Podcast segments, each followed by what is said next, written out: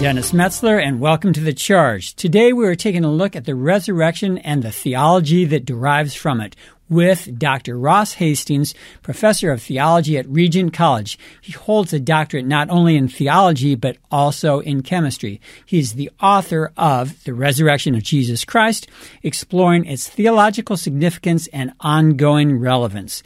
Dr. Hastings, thank you so much for joining us today. My pleasure, Dennis. Lovely to be with you. So, in your book, you start out by dealing with the question of the historicity of the resurrection.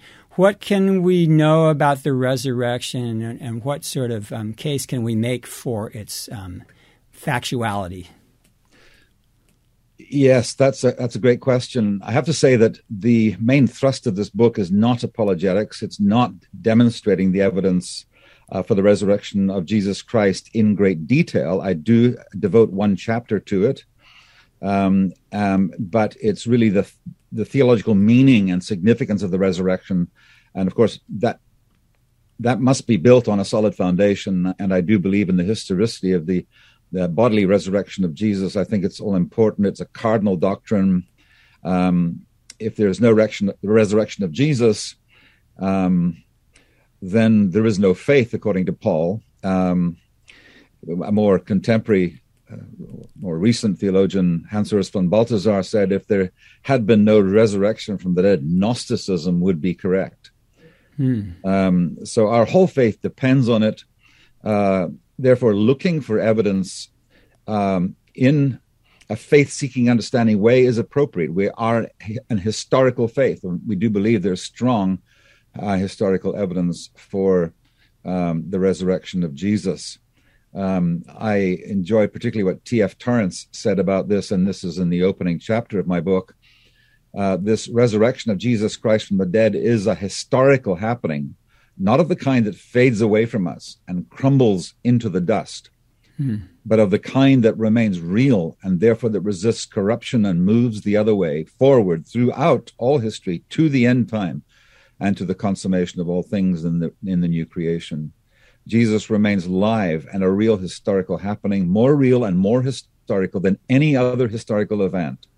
For this is the only historical event that does not suffer from decay and is not threatened by annihila- annihilation and illusion. So, um, yeah, and so just to say that I do believe in the historicity of the resurrection, and I try to give six lines of evidence for that um, but I'm very careful to say that this is not what we might call proof, as in scientific proof or logical positivism, might be another way of saying it. But rather, it's to say that all of the evidence that we have from biblical sources and extra biblical sources would say, um, would indicate that this makes sense, that, that the fact that Jesus rose again from the dead makes sense of all the evidence, and that all alternatives to that um, just don't make sense at all.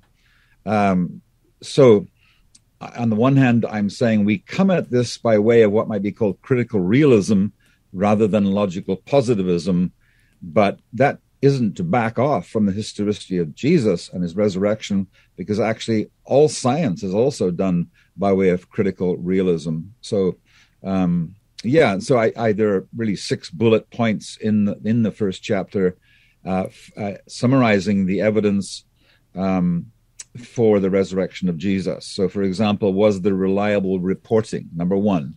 Um, the, the Bible authors arguing for the Bible truths may seem like circular reasoning.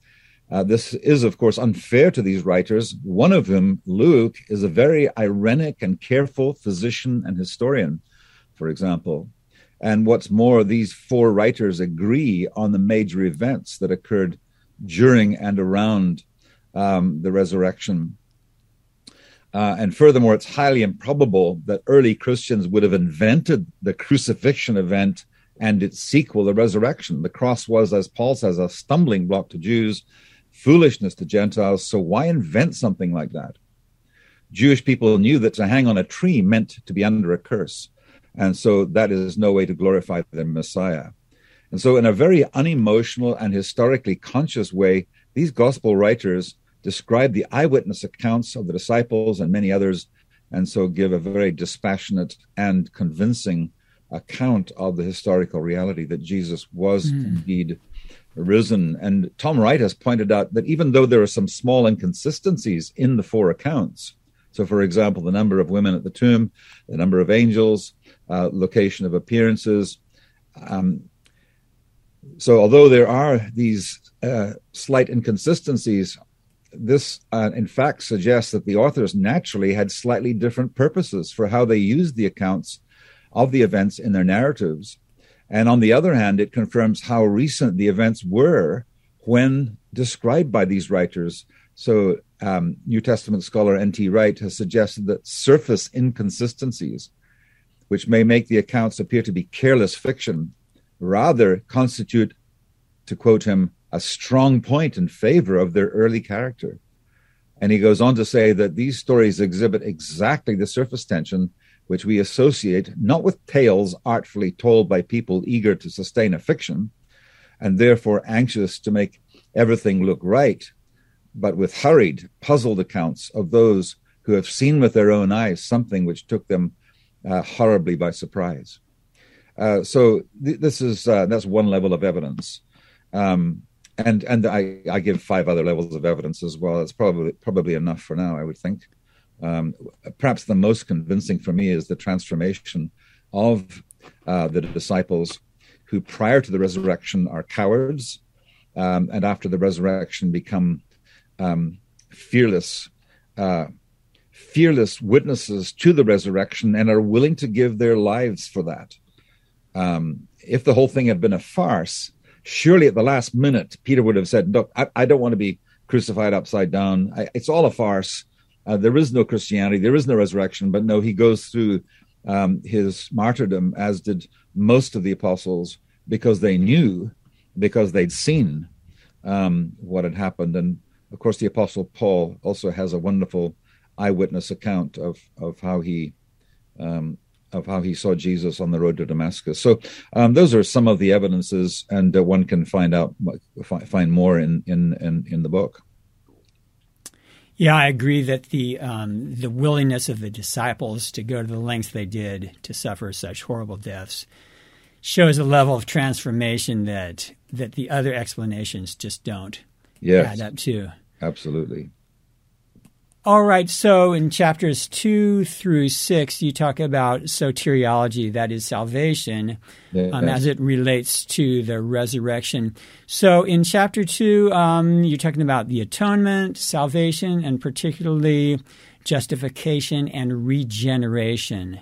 So if you could um, go into more depth about what yeah. you're getting at there. Yes, absolutely. Um, this yeah the first those chapters that you describe um, focus on the saving efficacy of the resurrection.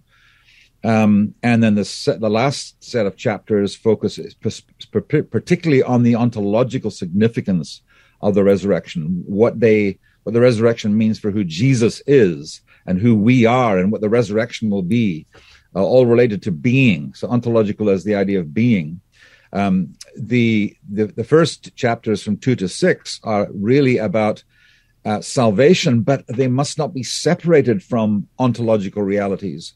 And I think sometimes as uh, as scholars of salvation and even as popular evangelical preachers, we focus on things like justification and sanctification, and we isolate them from uh, the being of Jesus Christ um, and our own being. Uh, and so, for example, Paul is very clear in Romans chapter 4 that the resurrection is a an evidence of our justification. He was delivered over to death for our offenses and raised again for our justification. People haven't perhaps thought a lot about that great reality that his resurrection um, is a signal, I think, um, of God the Father saying, All that you have accomplished in your saving life and death um, is pleasing to me. And he raises him from the dead. Um, and therefore, we are justified. We are made righteous in Christ. We are constituted righteous. Uh, this is our status before God now um, because we are in Christ and he is risen uh, from the dead. Um, and so I, I rejoice in the truth of justification and the truth of sanctification but there's something much more vital and fundamental that makes those two what Calvin called twin graces, justification and sanctification. They are grounded in our union with Christ. And so the reason that the resurrection affects our justification goes back, first of all, to the incarnation, where God the Son took on our humanity, became one of us. That's an ontological reality. Um, so the, the Son of God, the second person of the Trinity, takes on our humanity. Um, and uh, there is a union of divinity and humanity, an unconfused union between uh, the Son of God and our humanity. And his taking on our humanity is crucial to all that happens after that. So he lives a life for us, he stands in our place in death for us. And then he rises again, and he is the representative human. And that ontological reality is crucial to the salvific reality. So what what happens in the being in the person of jesus is crucial um, to our salvation. When we separate the person of christ from the work of christ there's an old title uh, to that tendency which is called the latin heresy. Um, the work of christ is very much within the person of christ uh, when Jesus dies upon the cross and endures our sin, um, he does so as the Son of God, who is both the judge, along with the Father and the Spirit and the triune Godhead, but he's also the one who in his humanity is the judged one. And uh, I argue that at the resurrection, uh, he is the one who, as God, has been participating in the resurrection act, but he's also man and he is both the um, he is both the resurrector and the resurrected. Um, but the, the point here is that something happens within the person of Christ that is representative for us as humans, and those who believe in Jesus enter into that reality. But it is a reality, first of all, uh, grounded in the person of Jesus Christ himself. Um, our faith is a response to that. But the primary reality of our salvation is a Son who has taken on our humanity, participated in our humanity, has gone to the cross, has stood in our place, has now risen from the dead, and we are represented in him. And, and a phrase I use in the book a lot is that the Ordo Historia is the Ordo Salutis. And I know I need to translate that. So the Ordo Salutis is the order sorry, the order uh, historia is what happens in the history of Jesus. The order of what happens in the history of Jesus becomes for us the order of our salvation. And we must never separate the, those. The history of Jesus Christ is the very basis and grounding for our salvation. Um, so uh, that, in, in a nutshell, is uh, what I'm saying in this in this chapter. Um, I am saying that these four chapters, five chapters are about salvation, but you can never separate that from the very being of Jesus Christ and the being of the triune Godhead and how that affects our humanity. Uh, maybe to speak of that in a slightly different way that may be helpful is it's to, to think about um, how going back to the church father Irenaeus, who spoke of Jesus as the recapitulation of Adam. Um, the, so we all have participated in the story of the first Adam, uh, which has brought for us guilt and the power of sin and the penalty of sin. Um, but Jesus has become what we sometimes say is the, the last Adam. And I like that. That's better than the second Adam. He's not the second Adam as if there's a third Adam. He's the last Adam. He's the eschatos Adam. And he represents all of humanity. And in all that Jesus does for us, he he he he, he, recapitulates humanity, and um, the New Testament is clear that we are in that last Adam, and therefore, as human persons, we are not just justified; we are actually regenerated as well. Um, the resurrection of Jesus is the basis and grounding for the the movement from death to life within us that enables us then to exercise faith and to know the reality of being justified by faith and then beginning the journey of sanctification uh, by the Spirit. Could you be uh, more specific about what you mean by regeneration? Yeah. So, regeneration, um, both uh, Jesus and uh, Paul speak about uh, new birth. Um, Paul really lays the soteriological foundation of that in anthropology. That is, he, he says quite categorically that as a result of um, Adam and, and our sin in Adam, we are dead in trespasses and sins. We're not even capable of responding to the gospel.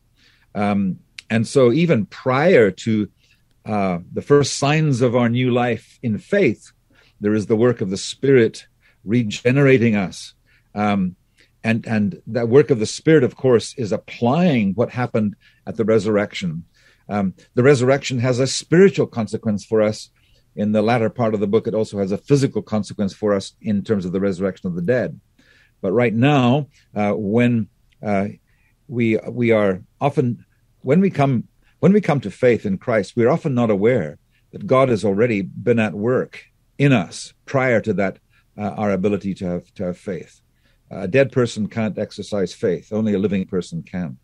And so we are already regenerated and brought into union with Christ um, and then faith is the is the evidence of that. It's the sign of that. Faith and repentance go together in that sense, and um, and then we become conscious of what is already true in God's eyes that we are made alive, that we are um, justified, and that we are uh, also uh, seated at the right hand of the Father because we are in union with Christ. So, um, yeah, just to stress that um, in some senses, uh, we sometimes think of regeneration as that moment when I believe. But I, I honestly think that in light of the whole New Testament teaching and uh, the teaching of the tradition is that regeneration begins prior to my uh, expression of faith in Christ. We are made alive first in order that we might believe and that we might uh, repent and that we might enter into the life of God in its fullness in Jesus Christ by the work of the Holy Spirit.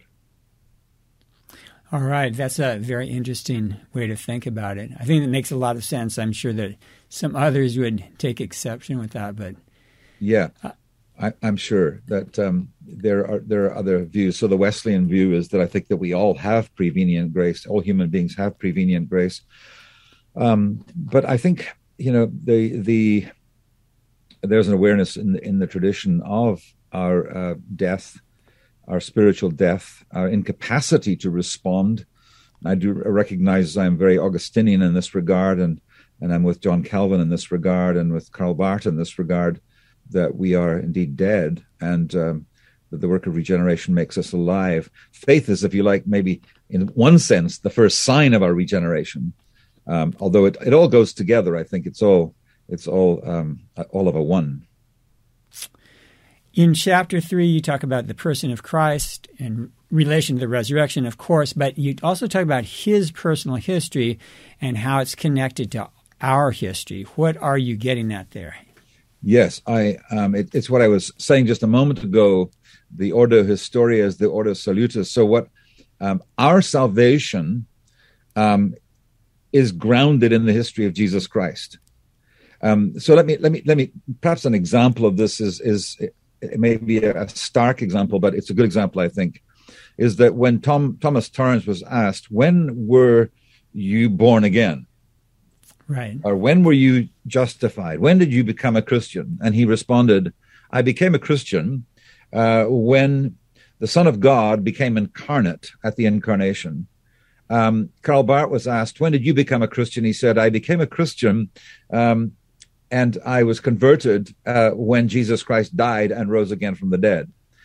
Um, what they're both trying to emphasize is that faith, our faith, which we experience when we come to faith, is not something that's added to a kind of partial salvation, but rather that our salvation is already complete in the history of Jesus Christ because he has acted representatively for us. He came into humanity he took on humanity as a uh, as an ontological entity. He lived for humanity vicariously. He died on the cross vicariously for us, um, and he rose again. And in his person, um, yeah, he, he was raised again from the dead. And so, similarly, for us, because we are one with him and he is one with us, um, we uh, his history has become our history. Um, let me let me summarize it this way: the gospel is really about two great participations. First of all, the participation of God in humanity at the incarnation, by means of which the Son of God, the Son of Man, became representative for all humanity. He's the last Adam. He's the eschatos Adam, and um, he uh, he lives he lives vicariously for us. He dies vicariously for us. He takes our guilt and replaces it in a wonderful exchange with righteousness. Um, he takes our death away and he gives us life. Wonderful exchange. Um, but that all happens as a result of that participation. God the Son coming into humanity for us. Then there's a second participation. How do we access what is already a reality? Um, God's salvation is already a, a, reality accomplished in the person and in the work of Jesus Christ. Well, you may say, we do it by faith. That's true. We do it by the Spirit who enables us to participate in Christ um, in an in a real sense. So God has become one with us in order that we might become one with God in Jesus Christ. We don't become God uh, in terms of the essence of God, but we do become one relationally with God in Christ Jesus. And that happens through what I've been sharing with regard to regeneration and um, and then our faith and are being justified before him. So we participate by faith in what has already happened um, in the life of Jesus Christ. I'm stressing here that salvation accomplished in the ontology, in the being of the person of Christ, is complete. Nothing to be added to it. We simply appropriate it by faith. But faith is not something we add to make it complete. It's something we, we do with, with outstretched hands. Um, it's a receptive, it's a receptivity, and even that receptivity is given to us by the Spirit of God. It is um, not something we drum up. It's not even something natural. Uh, even um, even our response to God, I would argue, is um, is assisted. It is given to us uh, by God. It is another word for that is engraced. Um, our even our faith and repentance, it's all engraced. It's given to us by grace, so that all the glory goes to God uh, in Jesus Christ. So that's what I mean by um, Ordo Historia is the history of Jesus Christ, by means of which our salvation was accomplished in His very being, and especially His resurrection as the establishment of a completed salvation um, uh, and then our our own personal history um, is when we, by the Spirit, are moved by faith to enter into union with Christ. It might be appropriate for me to talk about John Calvin just for a moment in this regard because he, he really gave us a very helpful way of understanding this. People tend to think of John Calvin as the theologian, maybe of justification or maybe even of sanctification. But actually, John Calvin, first of all, is the theologian of union. And if you draw a little diagram, you would put union with Christ and then an arrow towards justification and an arrow towards sanctification. Um, what Calvin was trying to show is that the first soteriological reality for us is what has happened in the person of Christ. And all that comes to us by way of these wonderful twin graces, the duplex gratia, as he refers to them, all that comes to us as a result of our, our, so our justification, our sanctification, all of that comes to us because of our union with Christ. And therefore, he would say, um, union with Christ is primary, and every believer in Jesus is both justified and is being sanctified, and they can be distinguished, but they cannot be separated. Um, and so, um, down through the the early history of the church, there tended to be a conflating of justification and sanctification. Um, we sometimes speak about theosis, especially in the Eastern tradition, and uh, that's the idea of our union with with God in Christ. Um, and there was a tendency, as a result of that, to put justification and sanctification as if they're the same thing. Um, what's complicated is that the New Testament sometimes does speak about positional sanctification as very much similar to justification. Um, we would speak about that as, um, yeah, positional sanctification, which is the same as justification. But there are also many passages in the New Testament that speak about our progressive sanctification, and I believe that's what Paul, that's what Calvin means. That as a result of being in union with Christ, we are both wonderfully justified. We have, as Karl Barth would say, we've had the righteousness of God pronounced over our heads. We had nothing to do with it. I wasn't there when Jesus died and rose again, and yet I was justified there. Um, and so, this marvelous reality of justification, which I think has come under um, strong critique even by evangelical theologians, we, we, we I think we, we neglect our great heritage of this grand theme of justification. We've been pronounced righteous, accredited righteousness, imputed righteousness, if you like um, pronounced over our heads marvelously. Karl Barth is the great theologian of justification in that regard.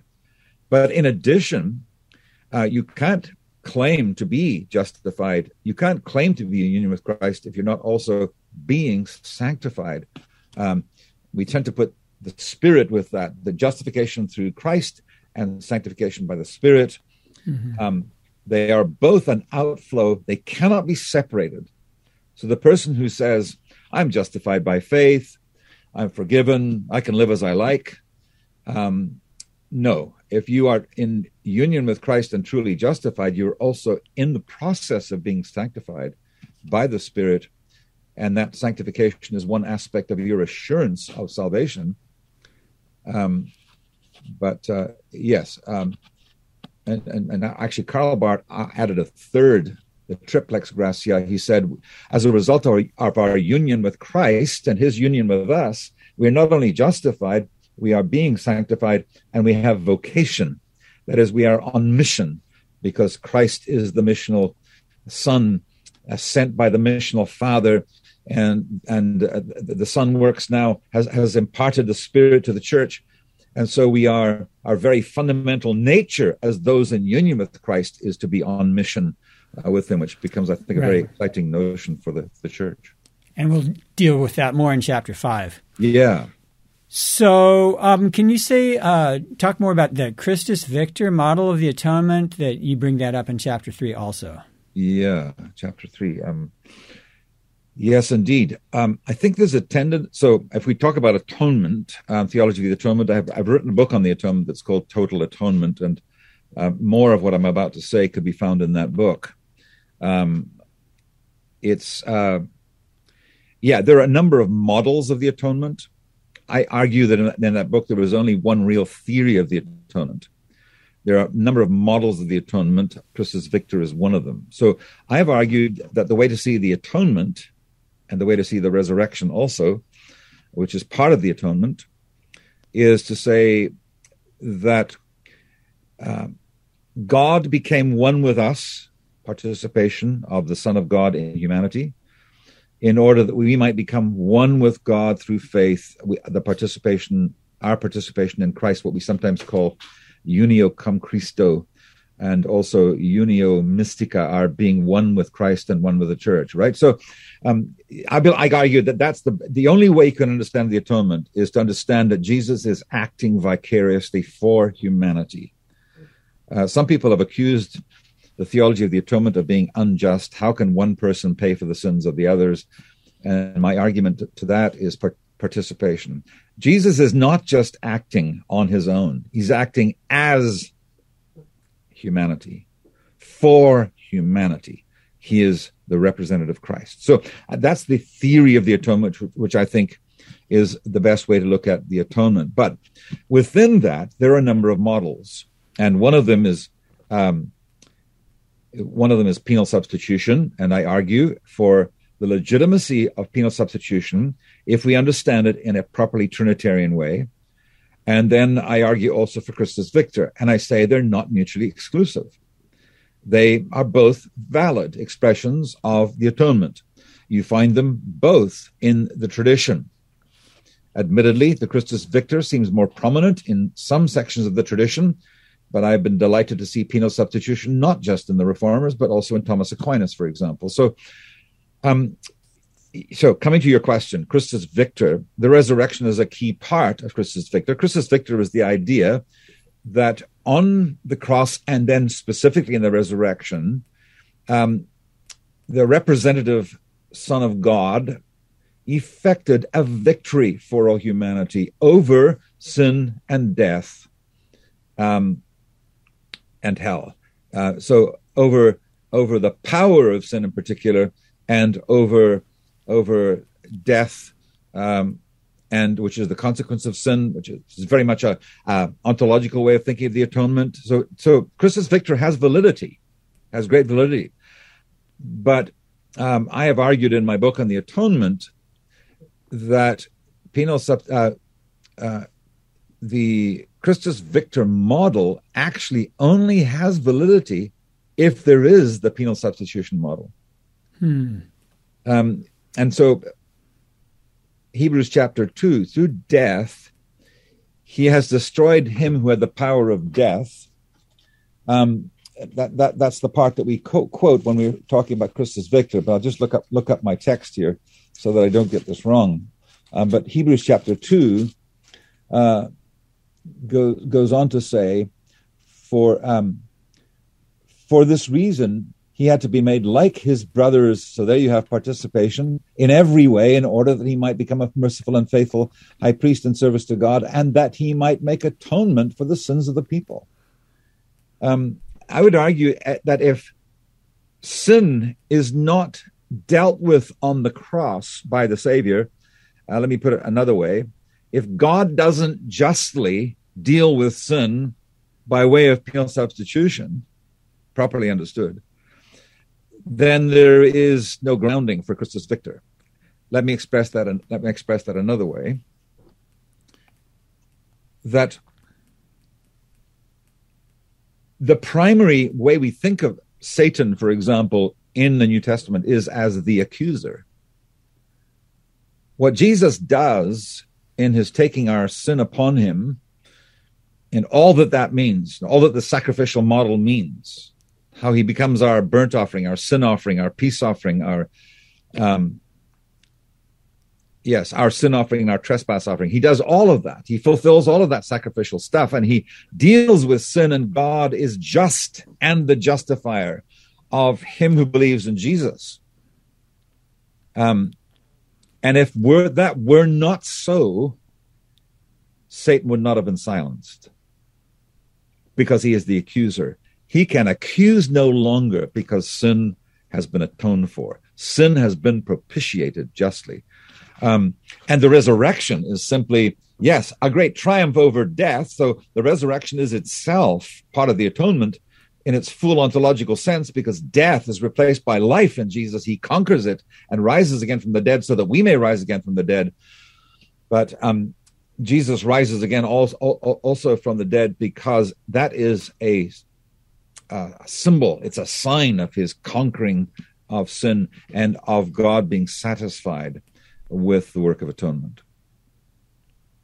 All right. That's really rich. I haven't heard it put that way before, the way you tied the two models together. Mm. So, in chapter four, you're talking about transformation, progressive sanctification, and yes. uh, you're also talking about theosis or deification. Yes. If you could go into, you've already touched on those, of course, yes. but if you could go into more depth, that would be helpful. Yes, absolutely. It's a wonderful theme, I think, in Paul's epistles when he talks about sanctification. He majors on the resurrection as well as the death of Christ. So the, this chapter is devoted to um, not justification this time, but sanctification sanctification is a you know how we are made holy how we are made like christ in its essence and it's it tends to be a i think for many christians a painful theme because we we feel as though often we're not progressing very much and we take one step forward and we take two steps back. And um and so i'm trying to address that kind of defeatedness. Um well first of all i'm i want us to be realistic.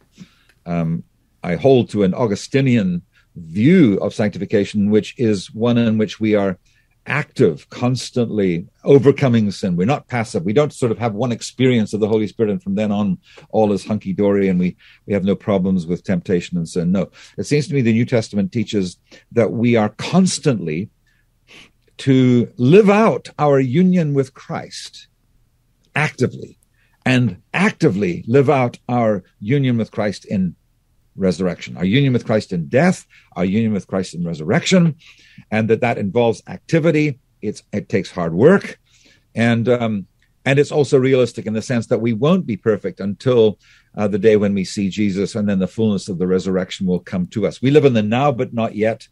Uh, the already but not yet. So uh, it's important to, to to be encouraged by the fact that we are not perfect, and um, and that's why I think every church service does need to begin with confession. It it we are we are bringing the people of God together in confession to say we are not perfect, we are strugglers, we are um, we are as uh, Luther would say, wholly justified and wholly sinners at the same time. Um, but we're on a journey, and Calvin represents that journey, I think, very well. The journey of sanctification in union with Christ in death and resurrection. But going back to Paul again, um, I honestly think that. Um, that sanctification, according to Paul, can be summarized as two things mortification and vivification.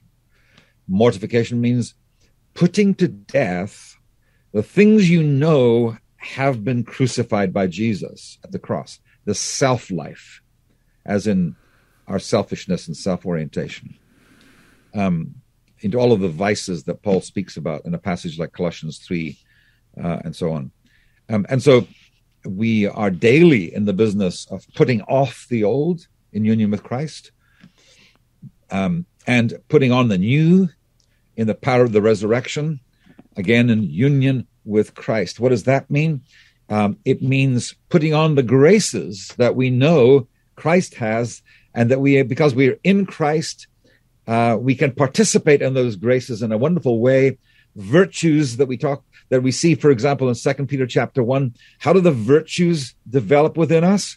Not because we have them in and of ourselves, but because we are in participation with Christ. In that great passage, um, Peter Peter talks about the fact uh, of we participate in the divine nature. We partake of the divine nature. Um, so, um, our pursuits of sanctification are not to be legal. They're not to be. Uh, they they flow out of union with Christ. They come to us because we are justified, not in order to be justified. There's a great freedom in the pursuit of sanctification if we know we're already justified, and that the power for our sanctification comes from our union with Christ in death and resurrection. Um, I speak about uh, the uh, the great spiritual theologian um, who died recently. Um, uh, his name just won't come to my mind right now. He, uh, he he he wrote a uh, he wrote a number of books on Christian sanctification, and uh, stressed that the spiritual practices, the spiritual practices that we that we talk about often at church, perhaps, or in our small Bible studies, we talk about spiritual practices. Well, spiritual practices need to be given, need to be practiced under two headings: practices of mortification and practices of vivification in the resurrection of Christ. So practices of mortification are things like fasting. They're things like confession and repentance, um, silence and solitude and Sabbath, cessation from our work.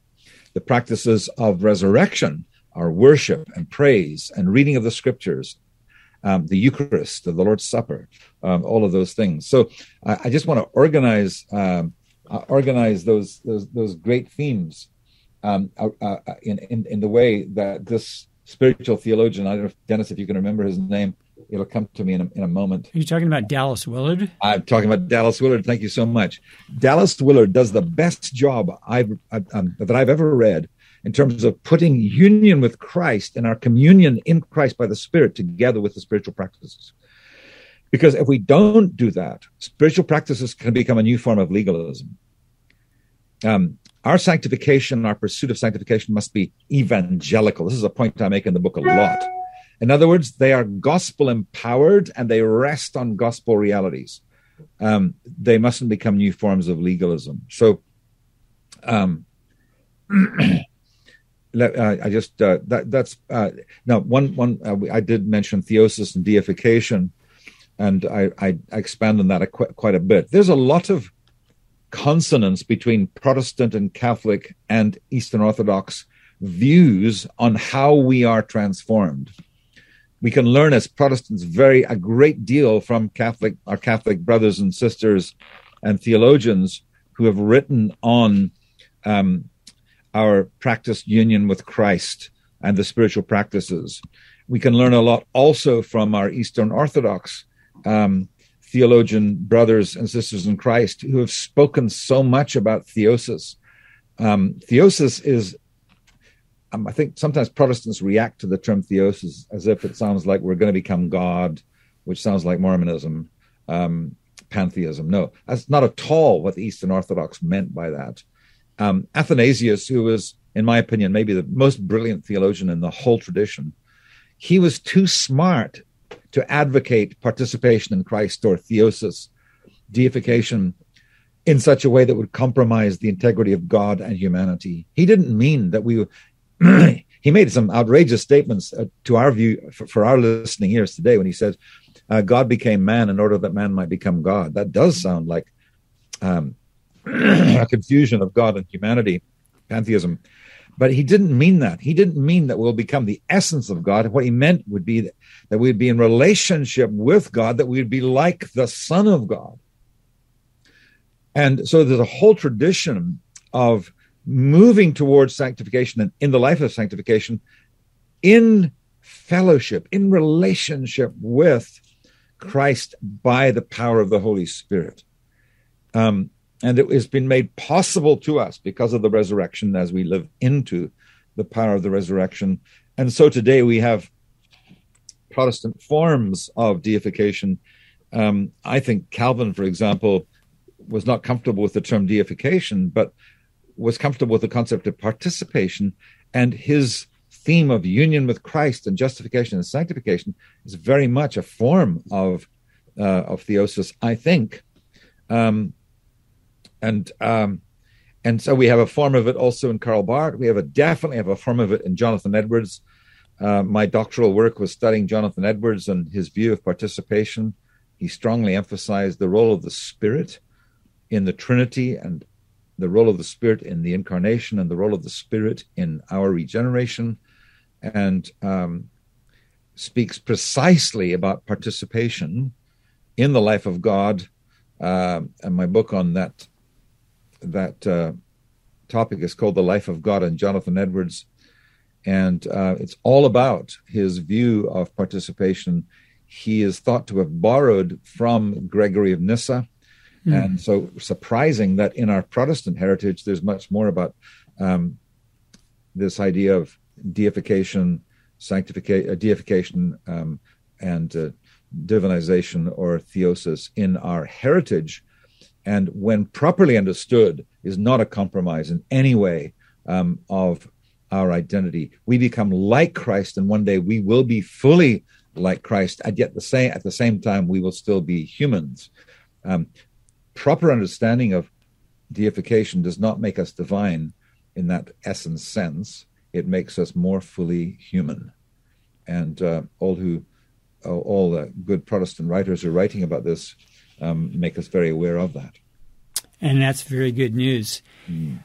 Uh, chapter five, you already touched on it. Um, because of the resurrection, we have mission, we have vocation. How are our lives on mission and vocation connected to the resurrection?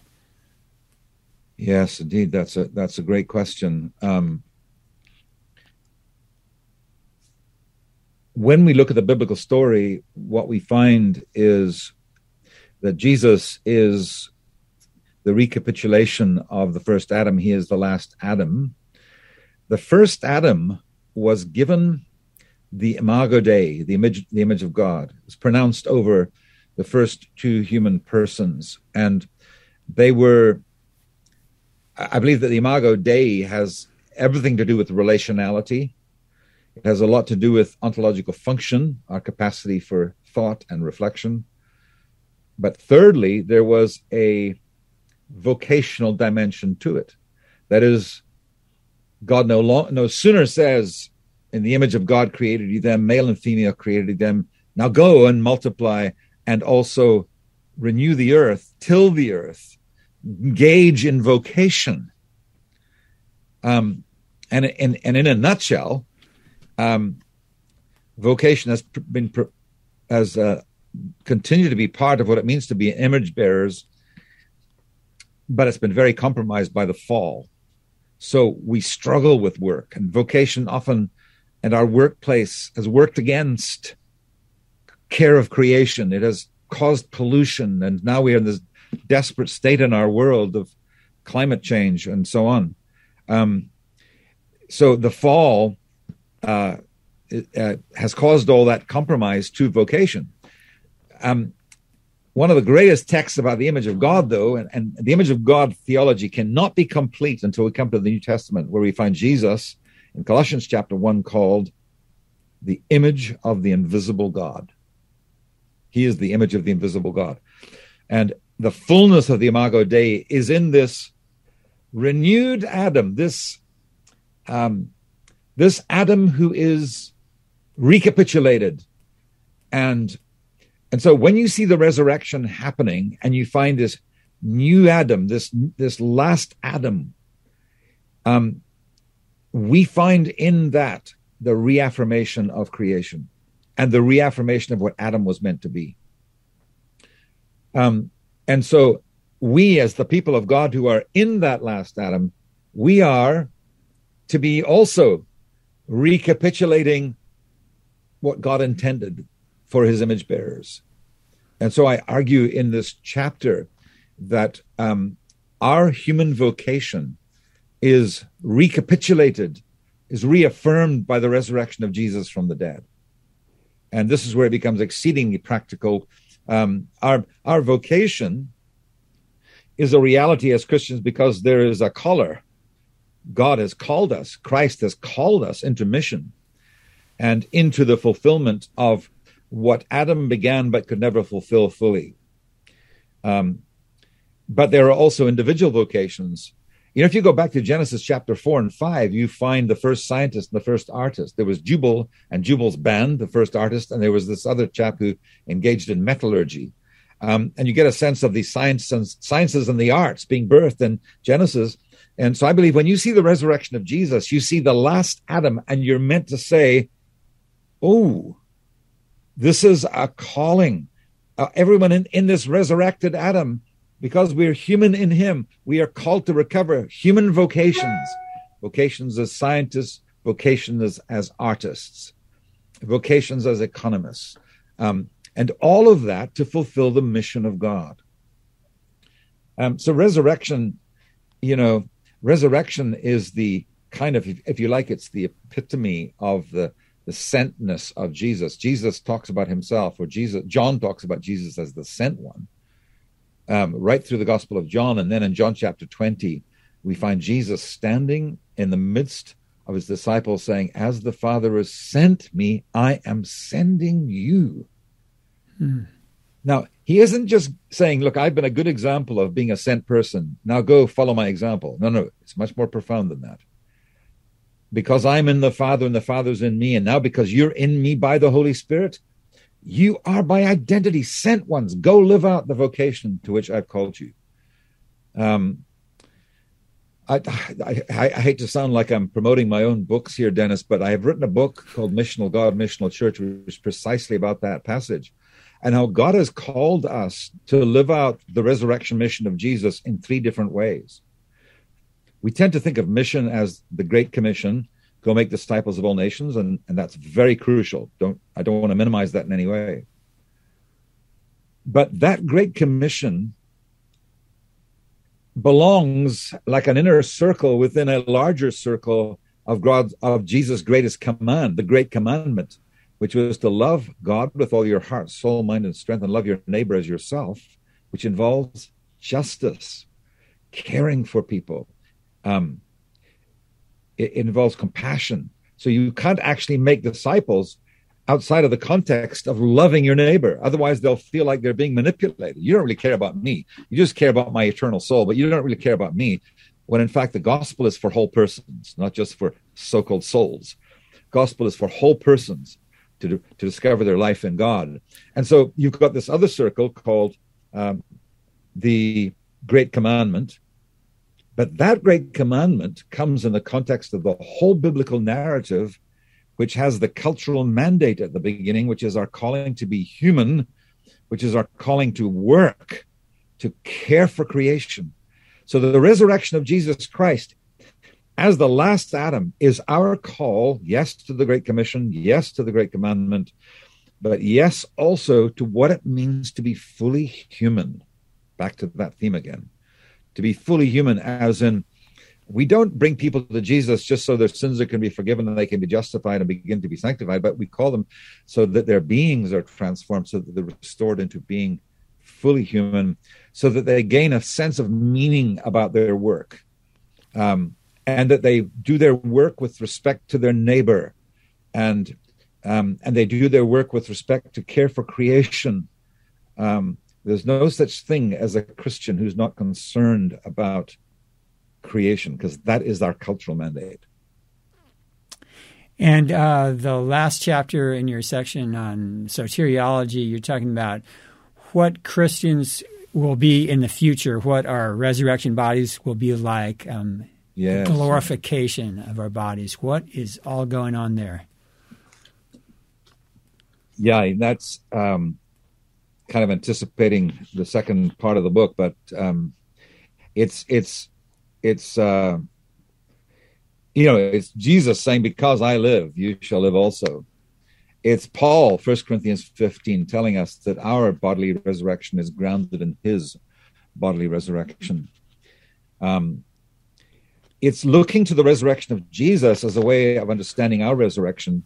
So, for example, people often ask me, you know, will I, what will I look like, and will I be known as who I am now in the age to come? And my answer to that is very confident, yes, because of Jesus, His example. After his resurrection from the dead, there are some continuities with who he was before. So much so the disciples, when their eyes are opened, actually see, oh, this is Jesus and they recognize him as Jesus. Um, and on the other hand, there are some discontinuities. He's able to pass through walls.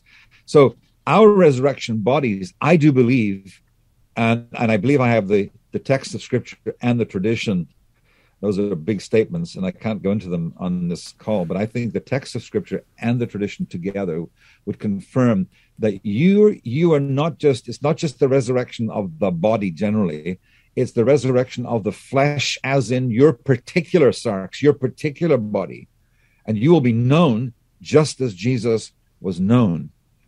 Um, and, and so there's great hope here. We live in a very uncertain world. We've just been through a pandemic. We're not quite sure it's over. Um, and there was such loss of life. And now we are threatened by um, a terrible war, and who knows where it may go. Um, you know, while on the one hand we don't just sort of gather on a hill somewhere and wait for Jesus' return, um, I think that would be to misinterpret um, the eschatology of the New Testament. We're meant to be engaged in peacemaking. We're meant to be engaged in the work of God in all of its senses until Jesus comes, so that He will find us uh, not watching physically like sky like sky gazers, but actually watching our lives and watching um, in anticipation of His second coming. Um, and and all of that to say, I think there's great comfort here for us as the church that we need to be sharing uh, with the, with the world. Uh, Hilary of Poitiers, one of the early church fathers, said uh, with respect to the resurrection, "Here in my soul, trembling and distress, I found a hope wider than it had ever imagined. That it had imagined. There's such a wonderful hope that we have." Uh, because of the resurrection of Jesus, um, I also, I think, in this chapter get into, but but what about? And this is a much more difficult section uh, or difficult topic. Is what about the in between time? So when a Christian loved one passes away, what happens to them? And for me, this is more than an academic exercise. I lost my first wife to cancer 14 years ago, um, and I confidently believe that she's with the Lord, as Philippians 1 and 2 Corinthians chapter 5 affirm do I have all the answers in terms of how that can be um, no, I don't have all the answers. It seems to me that we are not, uh, we must be careful about dividing the soul and the body, which let, kind, of, kind of leads to at least a Platonic, if even a Gnostic view. Um, we are embodied souls or uh, enlivened, enlivened soul, uh, and, and, and, and we are we are bodies and souls together. So how is it that my wife's spirit or, or soul is with Jesus and her body is in the ground? How how can this be? Um, I don't know the answer to that, but I simply would prefer to follow the clarity of Scripture on this rather than to worry about whether I might be Platonic in my view uh, mm-hmm. when I say that our inner being is with God in heaven. There are a number of evidences for the fact that our inner person is with Christ in heaven, absent from the body, present with the Lord. I, dep- I desire to depart and be with Christ, which is better by far, Paul says. And Jesus saying on the cross to the, the thief, today you'll be with me in paradise right so those are those are grand assurances i think um, without being able to solve all of the mystery of of the other questions um, i will say this i do think our our our inner beings are what we might call our souls are a reflection of our bodies um, i think it was john polkinghorne who very helpfully asked the question how will God bring about our resurrected bodies in their specificity and their uniqueness, right? How will he do that? And um, and then he answers the question in two ways. Number one, not a big thing for God to do that really, because he did, after all, invent and create DNA. Um, and I think I think Polkinghorne said that God probably has a store of our DNA back up in heaven, and somehow that our bodies and our souls uh, go together, and that our DNA um, is is is uh, the basis on which He will rebuild our bodies. But secondly, He says this is the really interesting one: your relational history will be recovered. Uh, because that's so much part of your body and soul together. So, um, those are some interesting um, aspects. But the point of the book is that the resurrection makes this hope possible, and uh, so we're so we're so glad for that. Yeah, that's very encouraging.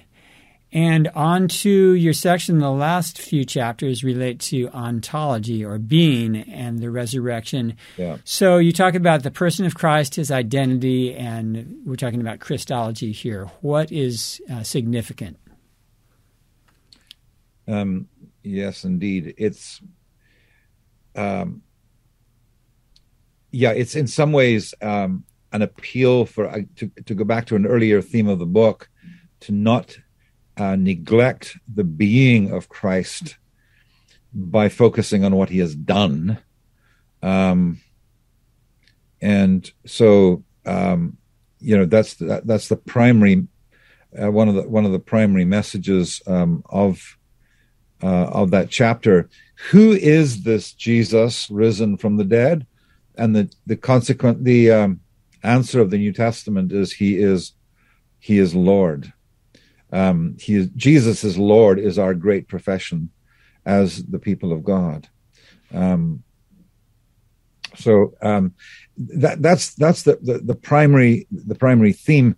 I I um, I especially go into what I think is a missing piece in Christology because of how mysterious it is, um, and that is the high priesthood of Christ and I'm not sure which which chapter that's in, but but they're very closely related. Um, chapter eight. Yeah.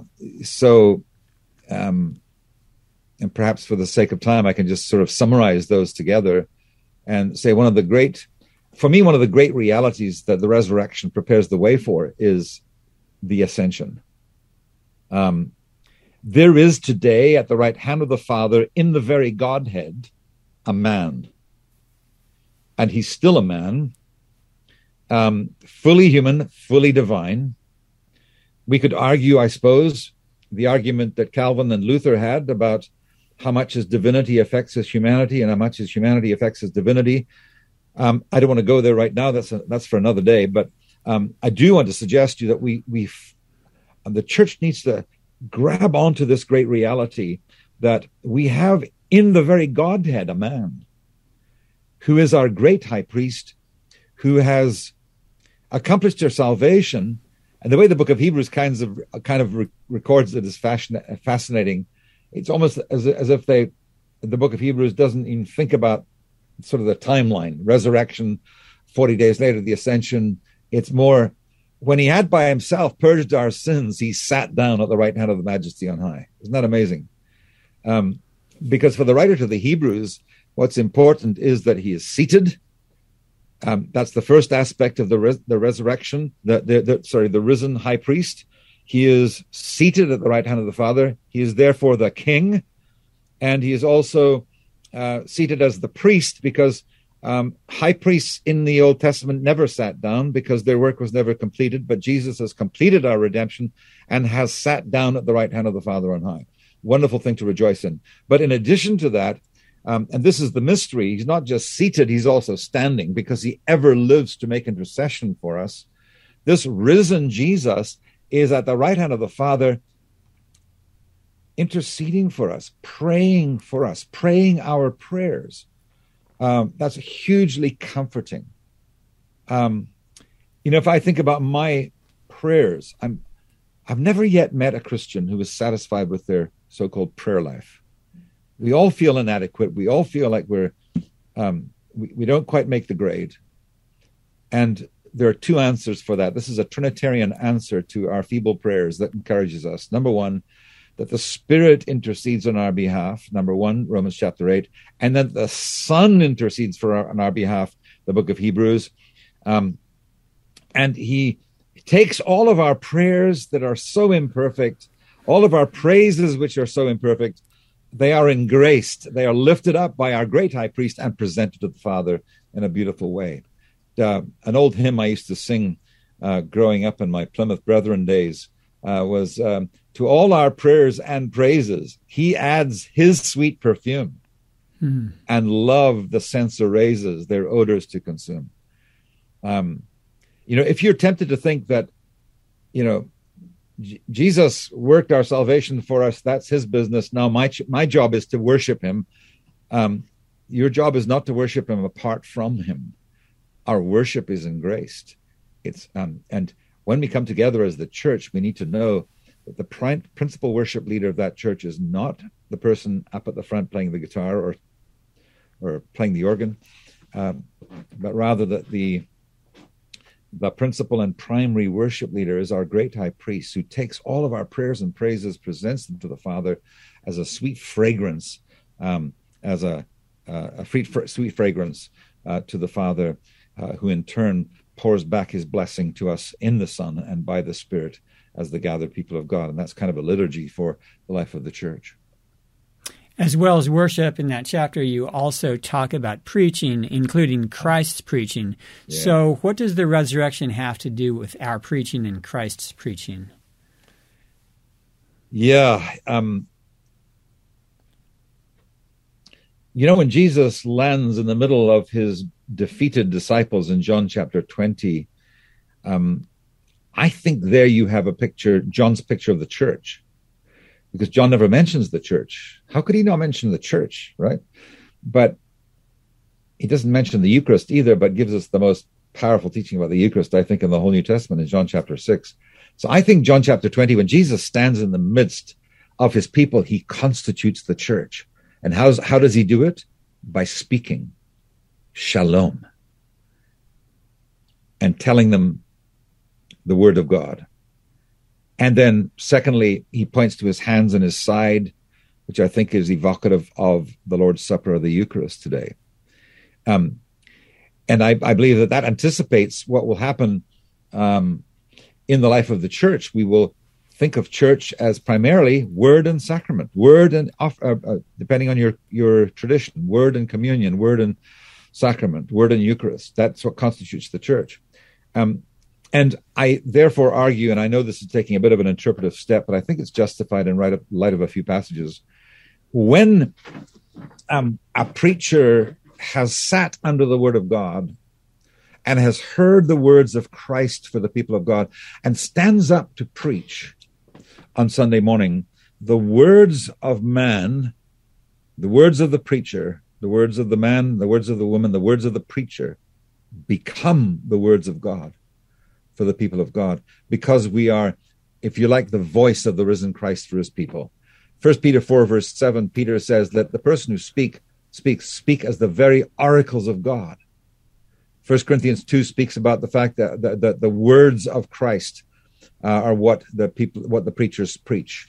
We become by the Spirit the disseminators of the very words of God. And so I argue for a very high view of preaching that's very present, especially in the Reformed tradition, um, the Helvetic Confession, um, and then reaches a climax really in the view of preaching in Karl Barth. So I urge you preachers to uh, rejoice that, and there's a condition upon it. One has to be preaching the word of God. One has to be exegetical. One has to be expository.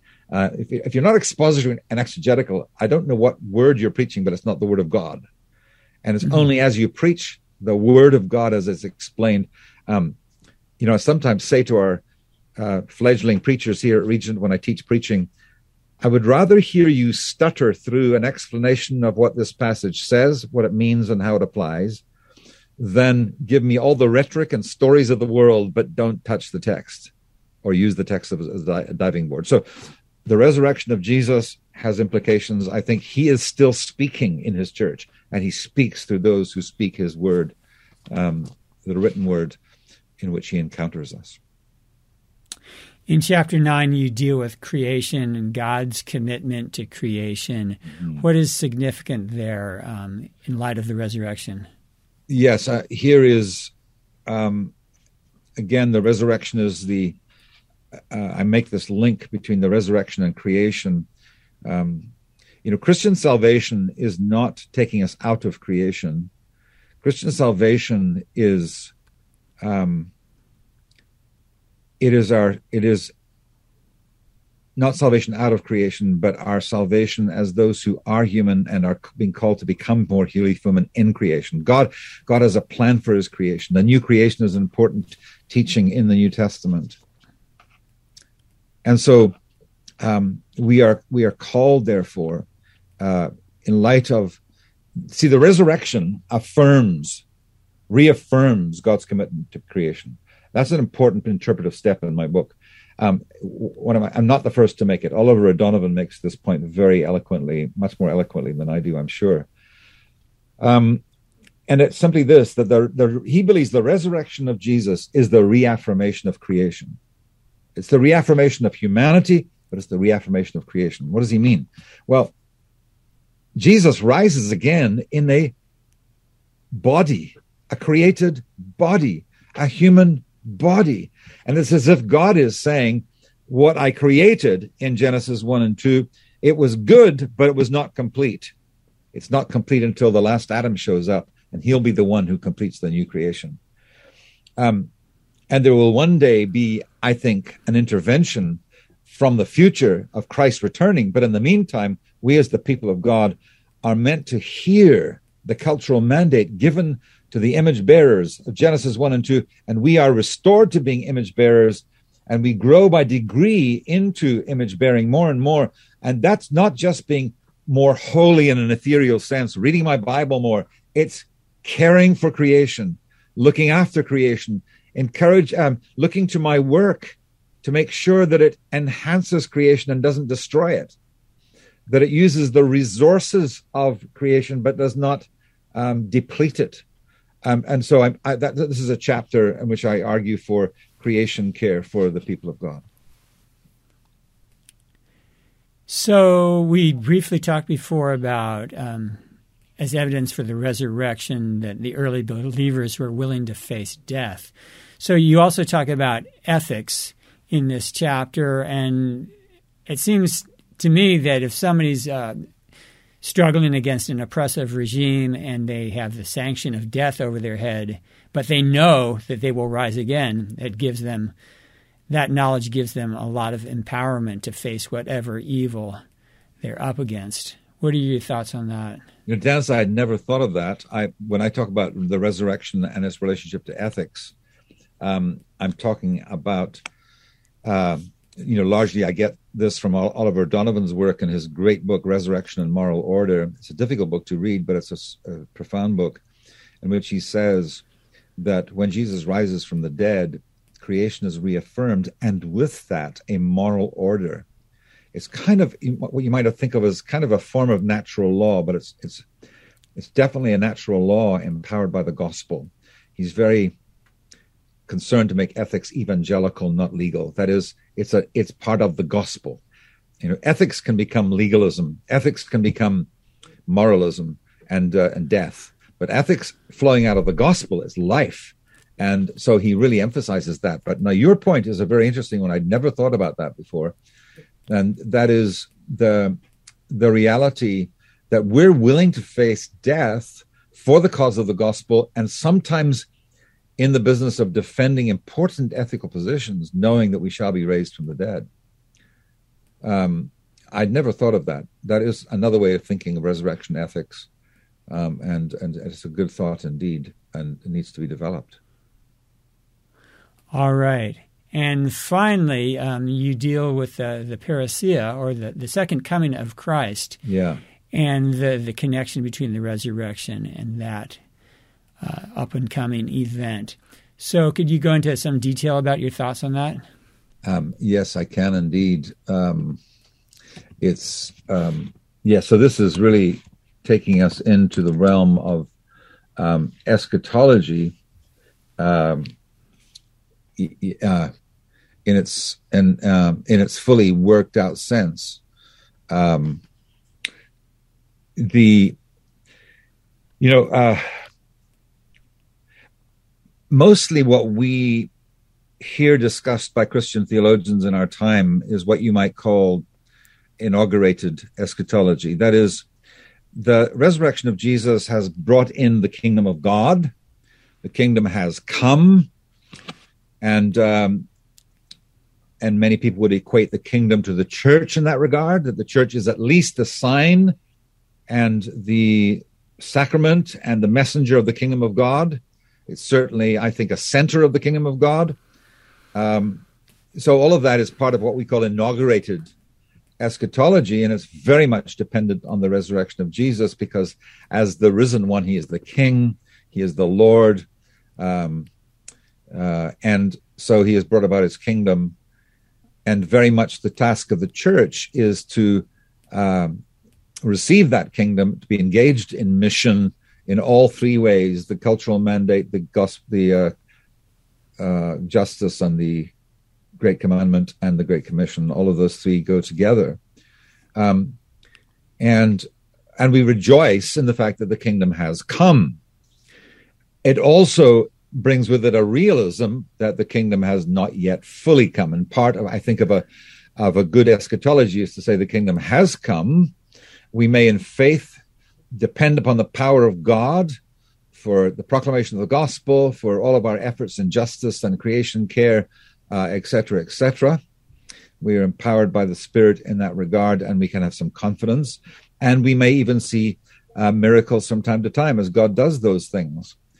Um, and yet, this is the now, but not yet of the kingdom. This is the this is the already, but not yet. So therefore, we don't get triumphalistic we don't start guilting people because they aren't healed when we pray, for example. Um, we believe the kingdom has come, it has not yet fully come. And in that era, we need a theology of suffering as well as a theology of healing. Right? Um, but then this anticipates the day when our faith shall be sight, the clouds be rolled back, and we shall see Jesus for who he is, in his risen power, and we too shall be resurrected.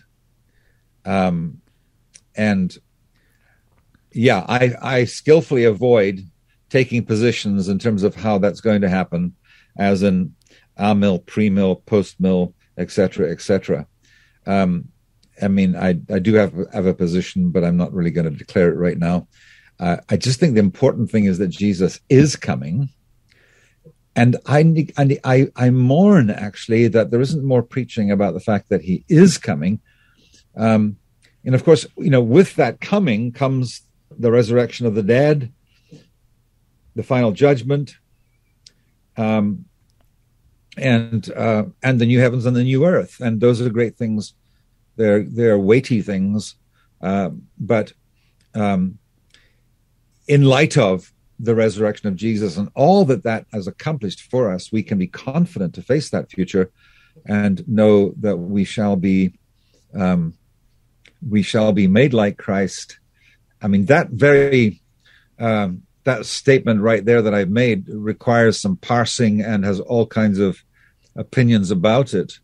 Um, you know, it's interesting. This is an interesting one. Jonathan Edwards, who is maybe in some ways the darling of Reformed people, um, and yet came away with some pre- precise, uh, profoundly challenging thoughts for uh, for Reformed theology. But he um, he believed, and this is part of his theosis teaching. He believed that when we see Christ at the second coming, that they that we will be transformed gradually, and almost in what mathematicians would say is an asymptotic way. That is, we move ever and ever more closely to what Christ is like, but we never quite Christ, and it goes off into infinity, an asymptotic curve.